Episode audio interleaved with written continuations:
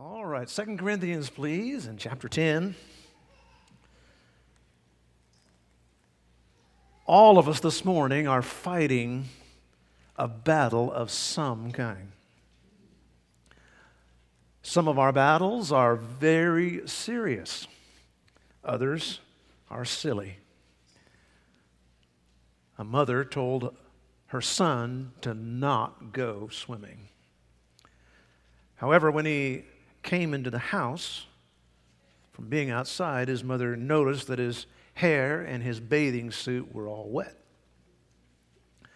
Johnny, mother scolded him, I told you not to go swimming. I couldn't help it, Mom, defended the little boy. The water just looked so good. she said, Why did you take your bathing suit with you then? Well, just in case I was tempted, Mom.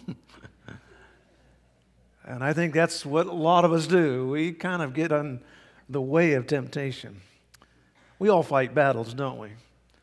And whether we win or whether we lose is based on how we apply the scriptures and the strategies that God gives us.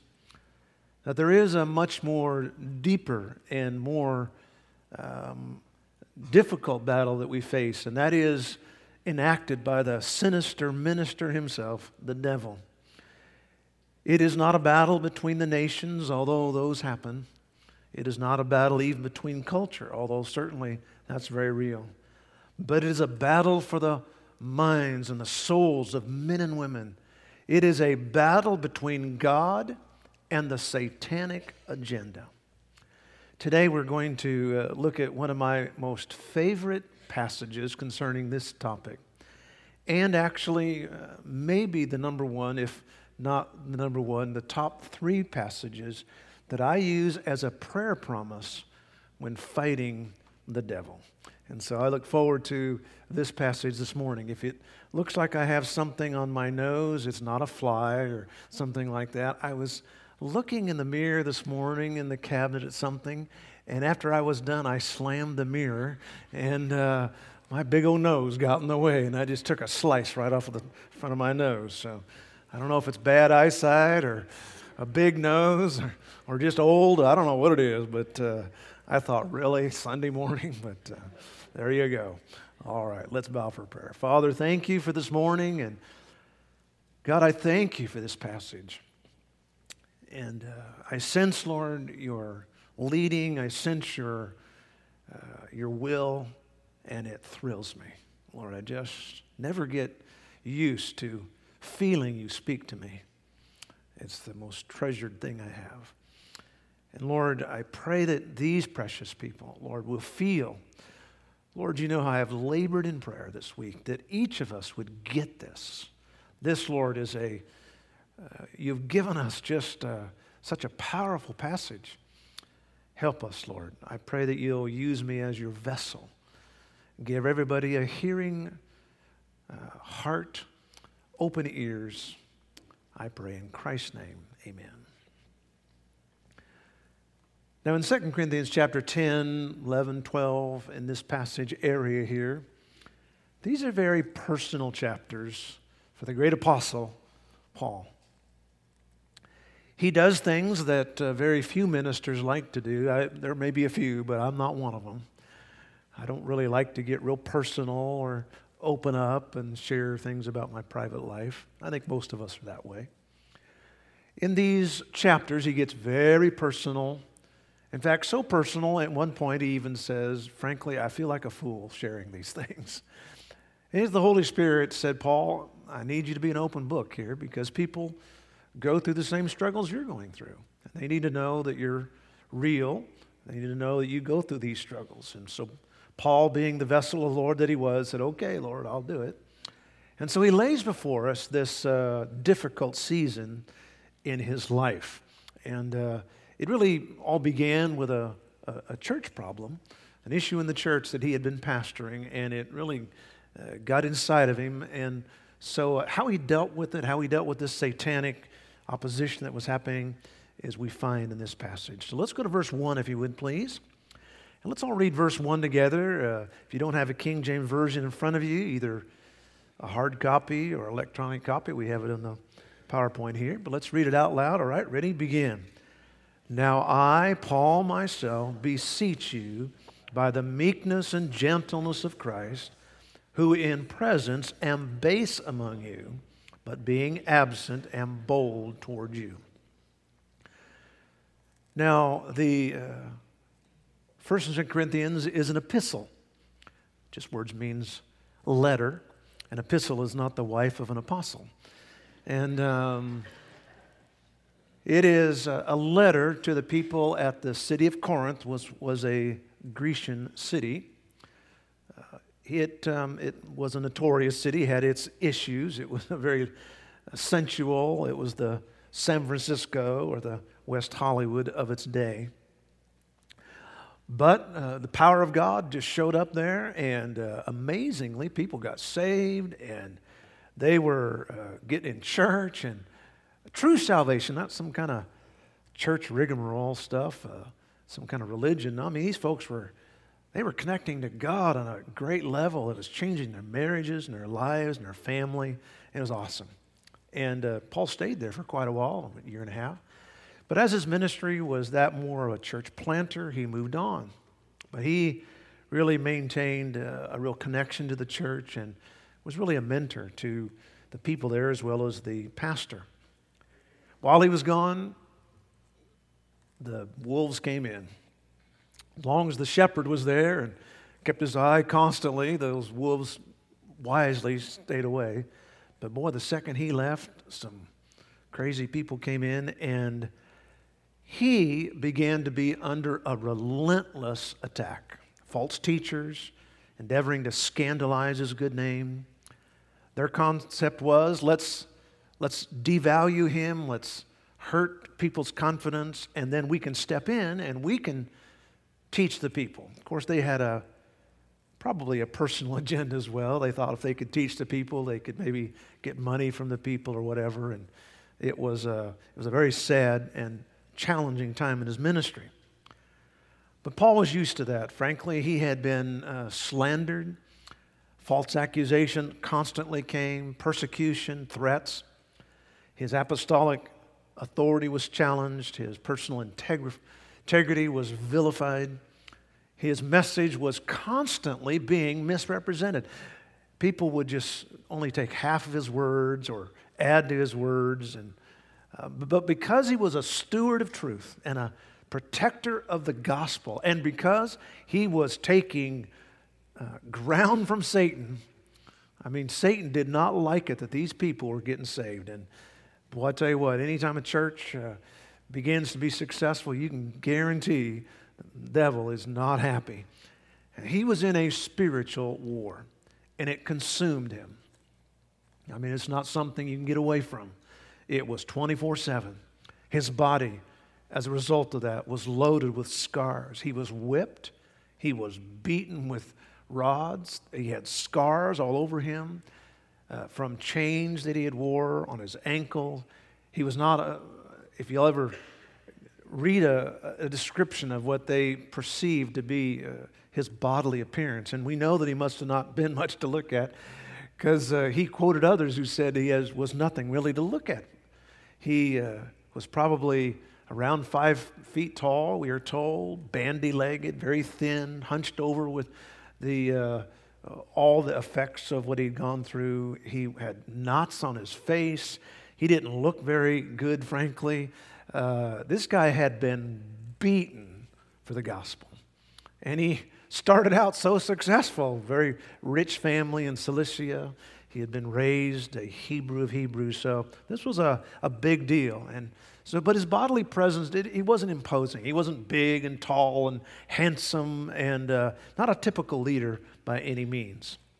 Well, after um, that, uh, he had to deal with some situations in the church. The church had a repentance. There was a big cleansing. Lots of people left.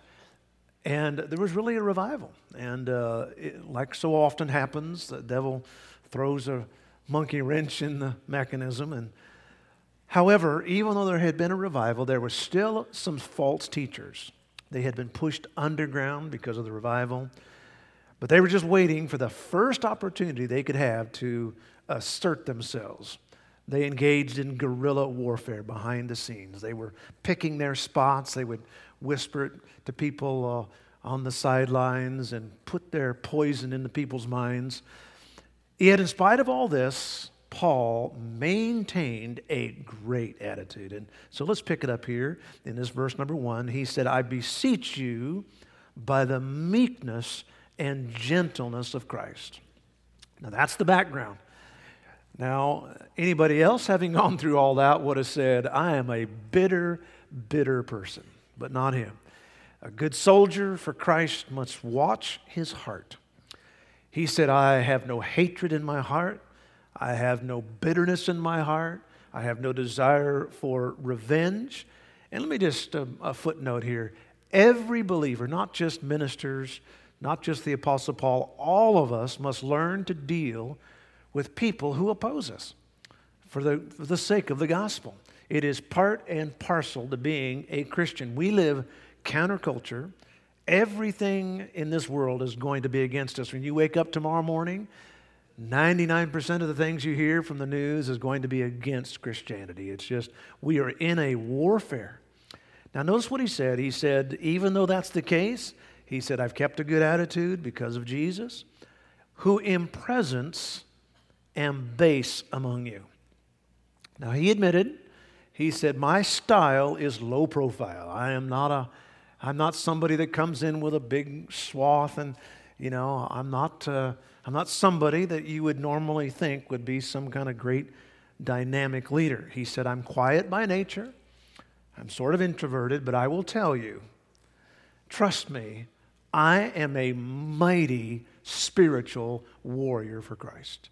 Don't let my parents um, think otherwise. Don't judge this book by its cover. He was one of those guys that said, I may speak softly, but trust me, I know the big stick. And the big stick I have in my hand is God's Word, and I know how to use it.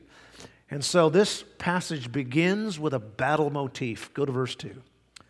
Let's read that together as well.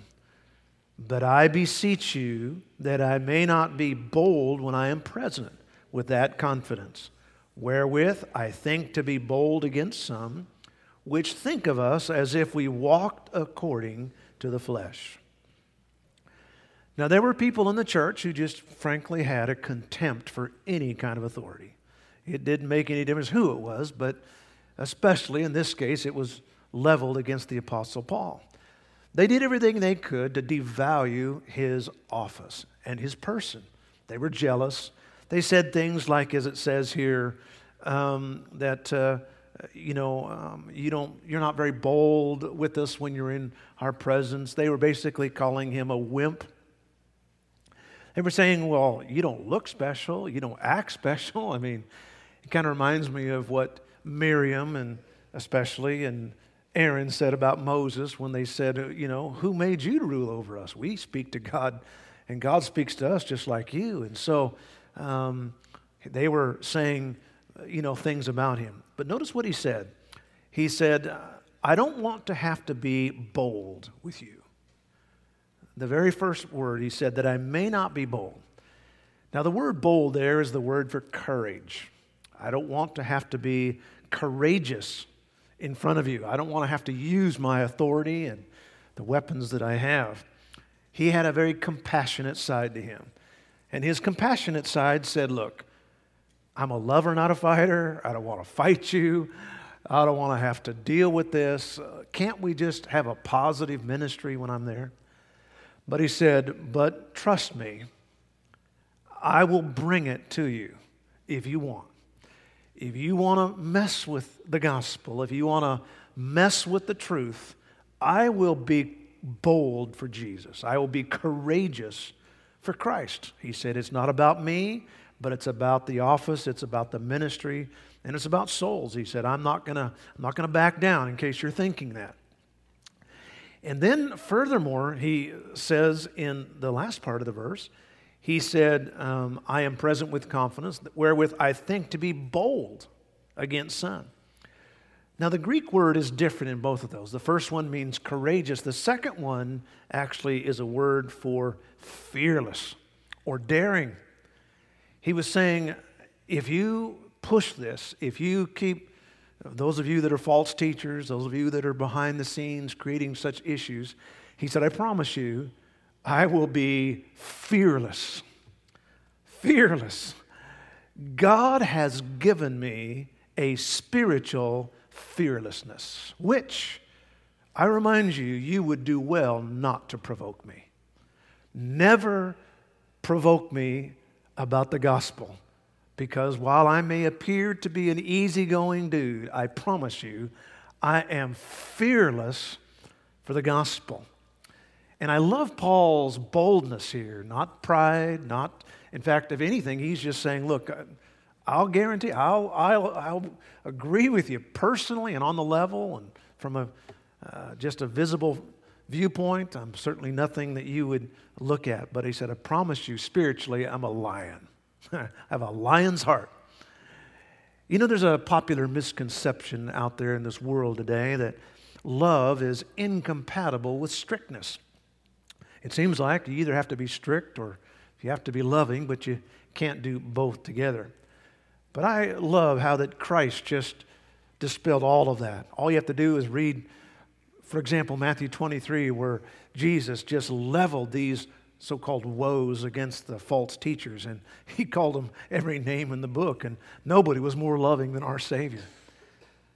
Recently, they did a study, and they found uh, among researchers that uh, the combination of loving and strict is the absolute best combination for parents. They took a scenario abuse of alcohol and they polled 5,000 young adults between the ages of 12 and 19. And they asked them how many times they did alcohol into an abusive uh, amount, and uh, particularly binge drinking. And so here's what they found out they found that teenagers were most at risk of binging on booze who had parents who didn't know where their young person was, um, and uh, who didn't uh, who didn't really, but they may have been warm and loving, but they just really didn't know where their children were. They had a three times higher risk for binge drinking, meaning that uh, a one who just is so loving, but you know, just says do whatever you want. They have a, it's just, it is a train wreck uh, type of parenting. Number two, then they took parents who were kind of strict and mean. They knew where their children were, but uh, they just weren't very warm. And they found that those children, those young adults, were twice as likely to uh, do binge drinking. The young persons, the teenagers, least likely to binge were parents who scored high on they knew where their children were, they had strong rules and they were warm in their parenting style. And here I think Paul is saying the same thing. He's saying, look, don't confuse the fact that I'm, a, I'm loving and I don't uh, have this big uh, presence, he said, with the fact I'm somehow weak. I promise you I am strong for God. Now, verse 3. Let's all read that verse 3 together. For though we walk in the flesh, we do not war after the flesh. Now, the word war there is uh, a Greek word, stratuo, which is a word we get our word strategy from. He said, I have been given by God a powerful strategy, and I use it. Life is a war, and we're all engaged in it, and the kingdom of darkness is our opponent, and we are fighting for the proclamation of truth and the honor of Jesus Christ. We are fighting for the souls of men and women and for the virtue of our sons and daughters and husbands and wives. Paul said, if you think I'm just got an axe to grind, or if you think I'm just uh, some kind of theological football I'm kicking around, or no, he said, this is not a game to me. I promise you, this is a warfare. This is warfare. These battles are not fought on the the soils of foreign countries, but this battle is fought in the minds of our children, the minds of the, those we love, our own minds. This week, have you ever felt like you had a, a, you had a challenge maybe reading your Bible? Did you feel like you had a challenge maybe praying? Did you just think that was because maybe you just weren't a, you know, a spiritual person or whatever? The fact is, the devil wakes up, and from the before you even wake up, he never goes to bed, and he is constantly trying to plant things into your mind, bring things into your life and my life, to try to weaken our service for God. Why didn't I witness this week? Why didn't I pray like I ought to? Why do I steal God's money or whatever the case uh, is? It is because Satan is constantly, through his demons and through this world system, he is out to get us. If you struggled, if you see your loved ones struggling, you see your children struggling about things of the Lord, why? That's because Satan is after them. So I remind all of us here this morning the things we're talking about this morning, these are not just um, uh, fictitious. This is real stuff. We are in a warfare. Now, we may assume the warfare is on the outside, but it's oftentimes on the inside. It's in our minds, and it's in the mind of wives and husbands. This past week, uh, our nation has been uh, traumatized by the thought of this precious uh, little girls uh, in Colorado there that were murdered by their own father and his wife and pregnant with a third child. And uh, seemingly someone who's got it all together, someone who they look like a nice couple with all of their media presence, just look like a happy family, and yet there is a battle going on for the heart of that father. There's a battle going on. I mean, we may look one way, but I'll tell you, the devil is after us. He's after our children. Now, in this passage, Paul starts with this church issue. And he says, Look, I may I may not look like a, something, but I promise you, I know how to fight. I may be small, but I'm scrappy. I'll tell you one thing. I know I don't. Uh, I don't. Uh, it's not a game to me. I will take you out. like one person I said, if you hear that I'm in a fight with a bear, you better pray for the bear. And, uh, and that's exactly what Paul was saying. He said, I don't look like much, but I promise you, I will clean your clock. So you better, you better back off. And if you're a false teacher, I'm giving you fair warning. I'm coming to Corinth, and you better, you better get out of there because when I come, I'm taking no prisoners and I'm taking down names. And uh, Paul just let it. Now, then it seems like very clearly he segues into something uh, more, something bigger. I mean, specifically, he has an issue with this church. But then as we read verses 4, 5, and 6, we sense this is not just about the church. This is not just about him and Corinth. This is strategies for us. And that's exactly what he said here in verse number 3. He said, God has given me a strategy. That's the exact Greek word. Now, what are Paul, what was Paul's war strategy? Let me give them to you. Three things. Powerful. Number one, we must tear down strongholds with spiritual weapons. We must tear them down. All right, let's read verse 4 together. Ready to begin. For the weapons of our warfare are not carnal, but mighty through God to the pulling down of strongholds. Carnal. It doesn't mean unspiritual, it means human, it means fleshly.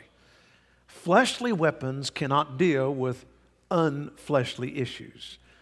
Principalities are not afraid of our human weapons. Rulers of darkness are not afraid of our human weapons.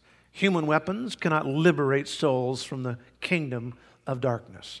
You cannot trick anybody to being saved. You cannot, um, you cannot use a human weapon. It will not sanctify your son. It will not sanctify your daughter. You can put rules in place. You can have all the parenting techniques we want to, and we should, nothing wrong with it. But the fact is, it is a spiritual warfare. It is something we must tear down. God says very clearly here we must tear down strongholds with weapons that God gives us. Now, what are weapons of the flesh?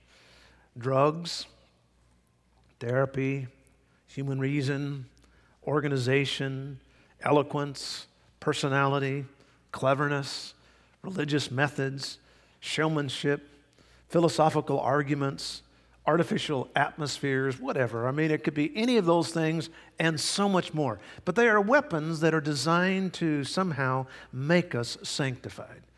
And human weapons, however good they might be, do not affect the devil. He does not care about them, they do not scare him. Now, people use these weapons to sell cars. I mean, we bought a new car recently, about a year ago, and uh, we went through the new car uh, drill. We found some uh, secrets uh, from the previous time, so we uh, headed them off at the pass. But man, it, it is a it is an absolute uh, psychological design they have from beginning to end, how they work it. You can sometimes sell people cars. You can convince people to go to college. You can tell people to vote for certain candidates, and they use all kinds of artificial stimuli. But it means nothing to the devil. To the devil, those kind of weapons are like when our grandkids and my grandsons, we give them Nerf guns, you know, for Christmas. And first time that we give them a Nerf gun, I get uh, shot 20 times, you know, on Christmas Eve. But, um, but honestly, that is exactly what our weapons are to the devil. They are just like little Nerf darts. They mean nothing. There may be superficial victories we gain here and there, and we may say things like, oh, they've gone to therapy or they took drugs and they're doing better now. I promise you, it's superficial because drugs don't fix people. Therapy doesn't fix people. It doesn't work that way. It's only superficial. Should we do them? Maybe we should. I'm not saying we especially shouldn't. But the point is, if we're going to fix somebody, we've got to bring out the big guns. And that's what Paul said here. He said, I've got big guns. I have a Bible bazooka. I don't use Nerf darts, promise you. You guys fiddle around with your little concepts, but I promise you, I don't have gimmicks. I don't mess with gimmicks because we're pulling down strongholds. Now, when he said that, it was like he was saying, folks, look out the window. Look at the, look at the Acropolis. Look at the Parthenon. Look at the, the castle over here uh, look at the places. And he said, Look at these castles. Look at them. He said, You're not going to pull that down by a pea shooter. You're not going to pull that down. Those are strong. These are walls that have been built, took a long time. We're talking walls that are thick and high, and they have big parapets up there and big towers, and those don't come down easily. The word stronghold means a fortress. It's interesting how that in the New Testament, however, that word also is translated as prison. So the word stronghold in this passage not only is translated as a fortress, but it's also translated as a prison. And it's actually very accurate because those who retreat into their fortress, those who retreat into their refuge, those who go to their happy place, their little castles, will soon find that they become their prisons. Some will say things like, uh, well, you know, um, that person needs professional help. I agree. We probably differ on what professional help is. They do need professional help. And I am not against those who counsel. I'm not against those who help others with whatever medication they might need. I'm not especially against that. The point being is that they're not the professional. They may be trained, but whatever they do are carnal weapons, and they cannot fix a spiritual problem. Only God can do that. Only a powerful spiritual weapon can do that, and it pulls it down. God says you must pull down those strongholds with spiritual weapons. And so the first thing he points out is let's just set some ground rules here. The ground rules are whenever you come up against a stronghold in your life, your wife's life, your husband's life, your children's life, your friend's life, someone that you love, whenever you come up against a stronghold, these, these fortresses that people go to, their little happy place that actually ends up imprisoning them, you must, you must not imagine that you're going to trick them out of it. You're not going to put enough rules to get them out of it. You're not going to do enough psychological warfare to get them out of it. There must be spiritual weapons. Buzzards are disgusting creatures. They are God's creatures and they are part of His ecology, but the fact is they are disgusting. They feast on dead uh, animals. I mean, it is just terrible. Interesting thing about a buzzard I read this week, however, and that is this if you would take one of them and put them in a pen, six foot by six foot, really quite enough room for them to walk and have plenty of room, and leave the top open. Take a buzzard, put him in a six by six pen, leave the top open. You would think that if they got scared or if they got startled, they would easily be able just to fly out of there. But because that they need room to run and take off, they actually will not leave. They will just sit there. They'll go to their little place and feast on their slimy, dead junk that they love so much. And yet it becomes a prison to them. They could easily escape, but they are imprisoned because they have not pulled down. And that's what we need to do. We need to pull down every stronghold with a spiritual weapon. Notice what really works. Now, Paul said the second strategy is this not only pull down strongholds, but put your will and thoughts into the captivity to Christ. Into captivity to Christ. Look at, now let's read verse 5. Ready? Begin. Casting down imaginations and every high thing that exalteth itself against the knowledge of God, and bringing into captivity every thought to the obedience of Christ. Strongholds. What is it? What is a stronghold? Well, Paul describes what a stronghold is. Here's what a stronghold is it's an imagination. Now, to us, the word imagination means, you know, oh, something we, you know, some fanciful thing but is the Greek word logismos. And actually, if you were to look at it, if you were to read it, you would say, oh, I can see what that word means because it's the, the spelling would mean logical. Logic. It is logical things, not specially true, just logical. Human logic. It means thoughts, ideas, opinions, reasonings, philosophies, theories, ideologies, religions, anything that makes human logic I've talked with people before, many thousands of people over the years. They, they'll say this and that about whatever, you know, about their thoughts about heaven or hell or eternity or whatever, and it makes perfect sense to them. You're just listening to them thinking, this person has no idea what they're talking about. But to them, it makes human, lo- it's an imagination, it's a human logic. God says it's a fort, it's a stronghold. These imaginations are forts with which men and women hide their ideological can- castles, and they attempt to fortify themselves against God. And the devil do everything he can to keep us in these strongholds, these imaginations. That's why this morning, while I'm preaching, some of you are being attacked. You were thinking while I was preaching, oh, I'd be, you know, I wonder what the weather's going to be this week, or I wonder how dinner is doing, or I wonder uh, if the you know, 49ers are winning, or I wonder. And we get these things in our mind, and for three or four or five minutes during the sermon, you're gone. And it was just the sentence that you needed, just the phrase, just the thing that would have changed you. But the devil knows, and he knows what you need. And so the devil's after you. And that's exactly what happens. These imaginations, they happen. They happen all day long, and they're constantly after us. They're high places, they're fortified towers.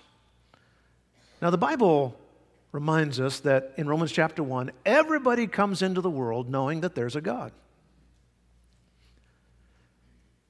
Everybody comes into the world knowing that there's a God. He wrote the Bible on every heart, it says. So, in order for a person not to believe God, they have to become apostatized. They have to, they have to purposely deny God. They have to, they have to come up with things that tell them there's no God because everybody starts knowing God. That's how God can say he's, people are without excuse if they go to hell. It's because they denied God. That's why in Romans chapter 1 says, I can send people to hell justly because everybody knows God from the beginning. It's very clear that there's a God. We all turn our back on God, all of us. All are sinners. We all turn our back on God at one time. And when is that? It is when we begin to build strongholds, brick by brick. Sometimes our parents help with those, sad, but they do. Sometimes the education society gives us bricks for this stronghold. Sometimes it's the media, whatever the case is. Sometimes it's false religion. But they build these castles and people retreat to them.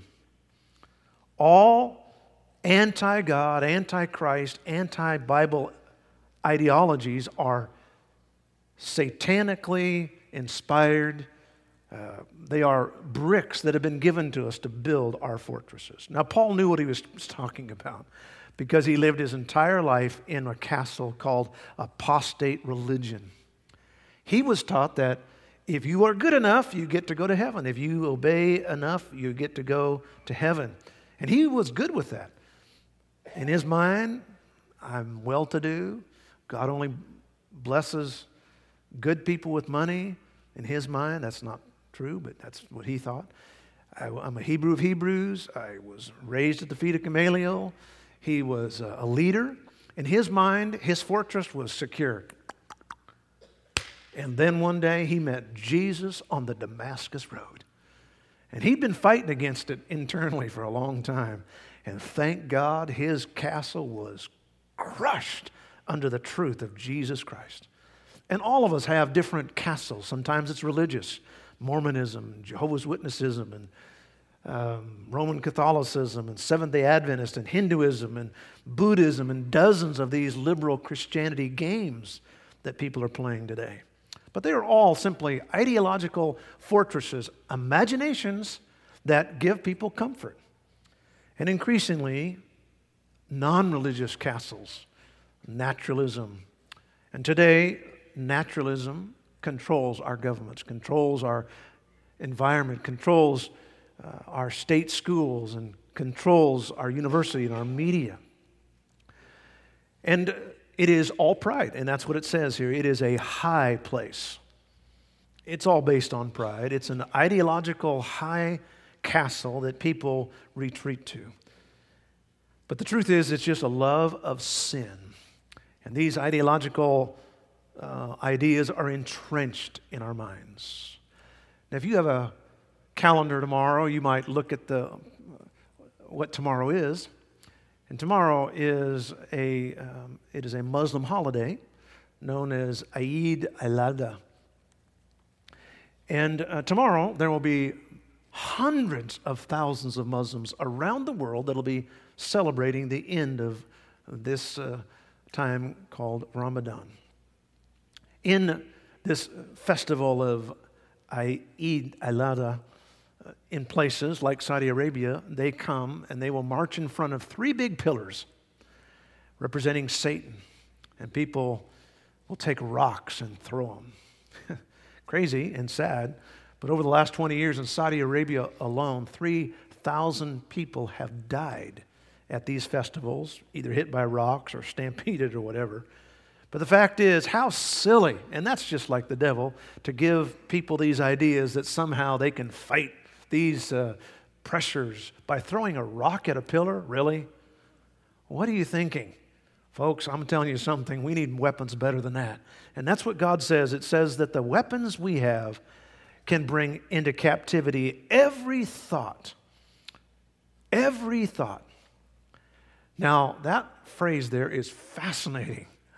You can go in there and get your concordance out, and you'll read that that says, taking a prisoner with a spear. And so here's what it really means it means when you find a thought, when you find a concept, when you find an ideology, ideology, when you find something that is contrary to the word, take the sword of the word and stick it in the backside of that thought and march it out of your mind. Just march it out. Take a spear and say, out. You are out of here. I'm not going to listen to your damning lies. And that was Paul's experience. He felt like he had it all, but he had it all together until he said God came into his life and saved him. And notice what it says we must bring every captivity, we must bring into captivity every thought to the obedience of Christ. That's just a synonym for the word salvation. When I get saved, I am obeying Christ. I am, and obedience is the mark of salvation for, and sanctification. That's why Jesus said, If you love me, you'll keep my commandments. And whoever hears my word and does it is my disciple. Now, this passage for me is a tremendous prayer promise. As I was studying, I was a challenging week really studying on this passage. And uh, there's so much I wanted to say, but I just knew we had to hone it down here. But as I was reading it, there was a certain point, as, as I was studying, there was a certain point where the Holy Spirit just began to well up in me because I remember many a time when I have in my privacy in a place where I could be, I have gone into warfare with this verse. A son or a daughter, a loved one who was captured in their mind with a false idea, with a, with a satanic ideology. Saved people, but I mean, the devil was after them. And in the privacy between me and God, I said, Oh God, oh God, I pray that God, you will bring every thought of theirs into the captivity of Christ. I know that it's possible because God says it's possible here. And I believe this is what God called violent praying. I'm always fascinated by that passage in Matthew chapter 11 and verse 12 It always fascinates me. Jesus is speaking, and he said, From the days of John the Baptist until now, the kingdom of heaven suffereth violence, and the violent take it by force. Now, in context, Jesus was speaking about the zeal of the people who were following John the Baptist. They were just an amazing group of followers. They served with a holy violence. They wrestled, they fought, in agony for God. They, they, they fought against opposition from without and within, but they would not be denied. Kind of like Jacob when he wrestled with the angel. They took it by force, violent praying. If I may, I will share with you something I don't want to share. But I, for the, I asked the Holy Spirit if He wanted me to say it. I only heard my wife of 34 years, Lynette, I only heard her curse one time. And as far as I know, it was actually the only right time to curse. and I'll explain that. We were dealing with some situation in uh, one of the children's life. I really don't even remember what or what was going on, frankly. We were praying, and I remember my wife saying something that shocked me. She said, Damn you, devil. Damn you, devil. I was taken back by the violence of her prayer. As far as I know, that's the only time she ever said that. And as far as I know, it's the only right time you can curse because she was doing it right. She was damning the satanic, demonic influence that was affecting the life of that child. And I know God heard her. And I thank God for what she showed me that day of a person who had violent praying. Someone who said, No, I am not surrendering my mind. I'm not surrendering the, the mind of my child to the devil. God, I pray, oh God, pull down every stronghold. And I pray, oh God, that you would put a spear to the backside of every evil thought and drive it out of that mind. Paul said, I'm telling you, when I'm coming, you may think you're dealing with somebody who's just a pushover, I don't look like much, I'm certainly nothing to brag on, and I, will I'll grant you that. He said, I don't, I don't have much of a presence personally, but trust me, if you want to fight, I'll bring you a fight. And you won't win because I'm bringing, because I have no, I have no animosity, I have no anger, I have no hatred, I have no bitterness. But when it comes to the cause of Christ, I always am victorious. We always conquer through Christ. The third thing that Paul said now, it's not enough to pull down the strongholds, and it's not enough to put your will into thoughts of captivity to Christ. You must punish all that is not of Christ in your life. Verse 6. And having a readiness to revenge. this is when revenge is good. revenge is never good unless it's against the devil. And having a readiness. It's actually a military term. It means to punish. To punish evildoers. And having a readiness to de- revenge all disobedience when your obedience is fulfilled. What is he saying? He's saying now, if you have pulled down strongholds, if you have used the truth of God's word in your own mind and the mind of those you love, if you have pulled down strongholds, don't stop because you might leave a little root. You've got to eradicate it. Don't just, don't just pull it out. You've got to eradicate the last vestige of evil and wrong. He said, punish it. punish that thing. Don't just beat it, punish it. Don't just win, punish it. He said, I want you just uh, I want you to be revengeful on sin. It's not talking about being mean or harsh on people. It's talking about, well, Jesus said it this way. He said, if your eye offends you, cut it out.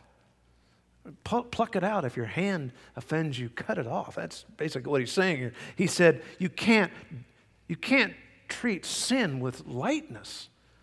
And I hear people say, I'm trying to do this or I'm trying to do that. No, you're not. Because that kind of, that's just, that's leaving the, the problem there. That's not punishing sin. God said, punish it. Be compassionate, but be courageous.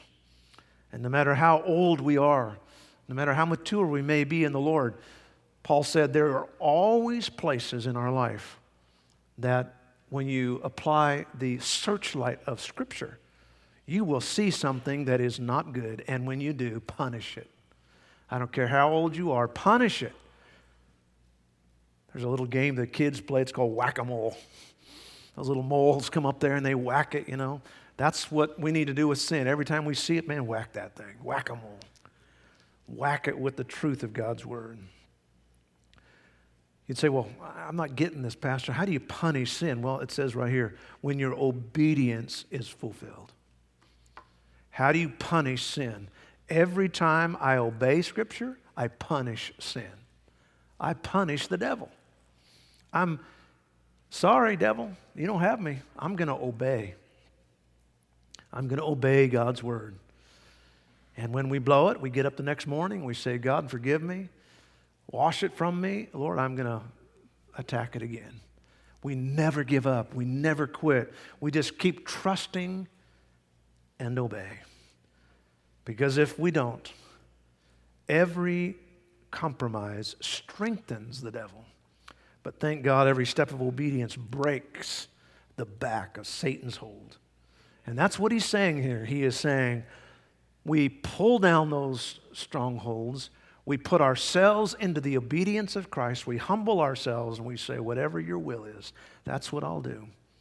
And then we don't stop there. We punish, we, we, we eradicate. We just say, Get out of here. I'll do everything I can. I just, and every time I obey, if it's in the scripture, I'll obey it. I don't ask questions, I obey. About 70 years ago or so, there was a, a conference in Potsdam, Germany. The rulers of the West were there United States of America, Great Britain, the former Soviet Union. They all wrote out an ultimatum and sent it to Japan. They said to the Japanese, You must surrender totally, unconditionally. If you do not surrender, devastation will come. It will be prompt, it will be thorough. We will destroy your armies, we will destroy your navies, we will destroy your air force, we will destroy your factories and your cities. We will not spare. You must surrender. The Japanese said, We will not surrender. We will fight on. The Americans dropped their secret weapon, the atom bomb. And Japan surrendered totally and unconditionally. Now, friend, this morning, let me tell you what happened. At Calvary, God dropped an A bomb on Satan. As every drop of blood was leaving his body, and as he hung on that cross, Jesus said, Now is the prince of the world cast out. Satan's kingdom's ruined, and Satan's back has been broken, and Satan's system has collapsed. And when Jesus died, he paid the debt of our sin. And through death, he destroyed him that had the power of death. That is the devil. The Bible reminds us that we have been given every weapon we need to fight the devil. And it happened at Calvary. Our heads are bowed and our eyes are closed here this morning.